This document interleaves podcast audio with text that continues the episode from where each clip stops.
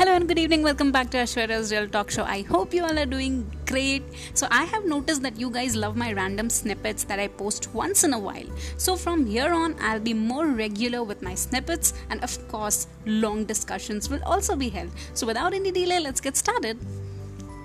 So, we all are pop ups on this planet. We are born, we are here for some time, and then we all leave someday. What's the point in letting every big and small thing affect us so intensely? Is there a point? Absolutely not. In fact, the only problem really with life is just this. Most of us have taken ourselves so seriously.